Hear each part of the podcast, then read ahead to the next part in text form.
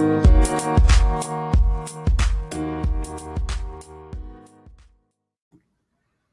and welcome everybody to today's podcast. Um, today is going to be a uh, debating podcast. My name is Mr. Galante, and let's introduce all of our people here. Hi, my name is David Goddess. My name is Ariana Garcia. I'm Alejandra Santiago. I'm Alan Gomez. And the debatable topic is the Reformation was a rejection of the secular uh, secular spirit of the Italian Renaissance. Defend or refute this statement using specific examples from 16th century Europe. So first, we're going to hear from the thesis statement defending the, uh, the quote. Me and Ariana believe the Reformation rejected the secular spirit of the Renaissance by shifting the focus of society from humanism back to God. This change was greatly helped by emergence of the Protestant Church and its beliefs. And now the thesis statement refuting. We believe the Reformation era from the years 1517 through 1648 was not a complete rejection of the secular spirit of the Italian Renaissance. Secularism was not gone because the Church and the Pope strongly opposed Reformation and had bishops supporting them. Only legal and corrupt secularism from the church was targeted, and fragments of secularism, such as the freedom of sexuality and Anabaptists rebelling for religion, were kept alive. Overall, secularism was not gone, only fragmented. And now we're going to take a moment to hear from the defense. Um, because popes were becoming less important, some states and churches began to unite as one, creating one powerful rule. In addition, the church also began to sell indulgences.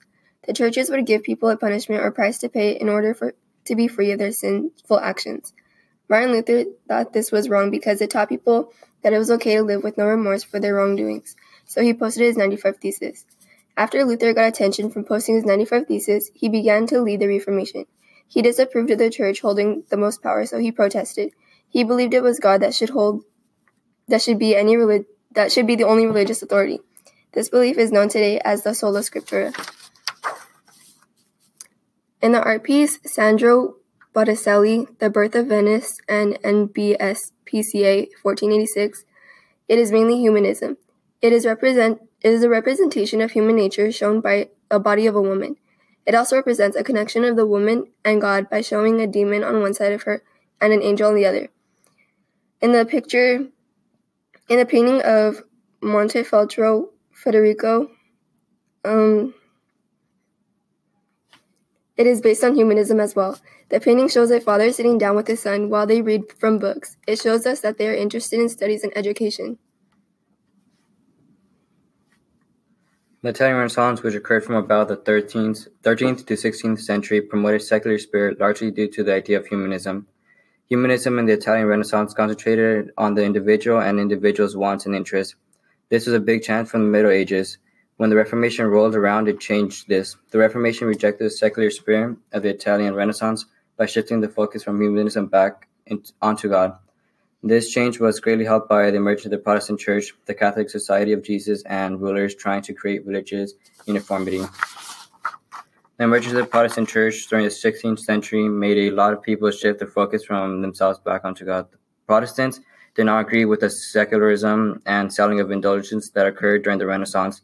The Protestants wanted to create a more faith driven society. The Protestant church taught them to work hard and completely devote themselves to their vocation. The free and critical thinking that developed during the Renaissance became restricted as people focused more on work and obedience of God. In the Italian Renaissance, religion did dominate, dominate but in, in a way where people broadened their horizons separated from the church. Okay, concludes you guys' argument? Okay. So we're going to hear now from the information refuting the statement. Uh, the Reformation was not a rejection of the secular spirit. In reality, both go hand in hand. Both the Reformation and the secular spirit combated the amount of control the church had over its people and emphasized the person, uh, the personal development of the individual. In respect to the Reformation, this meant commoners learning to read the Bible for themselves, as well um, as having the freedom to interpret it however they felt right. The idea of secularism is all about the excessive control that religion had over its individuals. Secularism tells us that there is a meaning in things outside of the church. Secularism was not gone because the church and the popes strongly opposed it.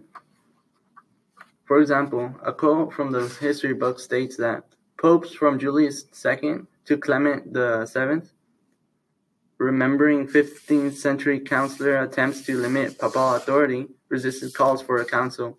The papal bureaucrats, who were the Pope's intimates, warned the popes against a council, fearing loss of power, revenue, and prestige. This shows that the popes and the religious uh, or the church did not want to lose their power. And to do this, they continued the secular and they refused to give in to the changes in the Reformation.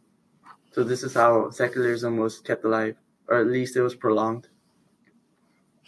Uh, another crucial example of how the secular spirit was embedded to the Reformation was when Martin Luther uh, proposes the German princes with the deal that if they convert to Lutheranism, they would be given the church the church's money and land. This negotiation between the German princes and Martin Luther was a very important event in the Reformation. And it was indeed secular, considering the negotiation was about religion just as much as it was about materialistic profit. Martin Luther was not entirely against secularism. For example, he sexual freedom was not affected by the Reformation. Although religion stated that sex before marriage was bad, Luther said it was good. For example, a quote in the book says, Luther was confident that God took delight in the sexual act and denied the original sin affected the goodness of creation. This shows that Luther was a hypocrite, kind of, because he didn't get rid of secularism. It, he continued it in some sort of way in the form of sexual acts. All right, guys, now we're going to be concluding with our concluding paragraphs. So we're going to go with the defense conclusion first.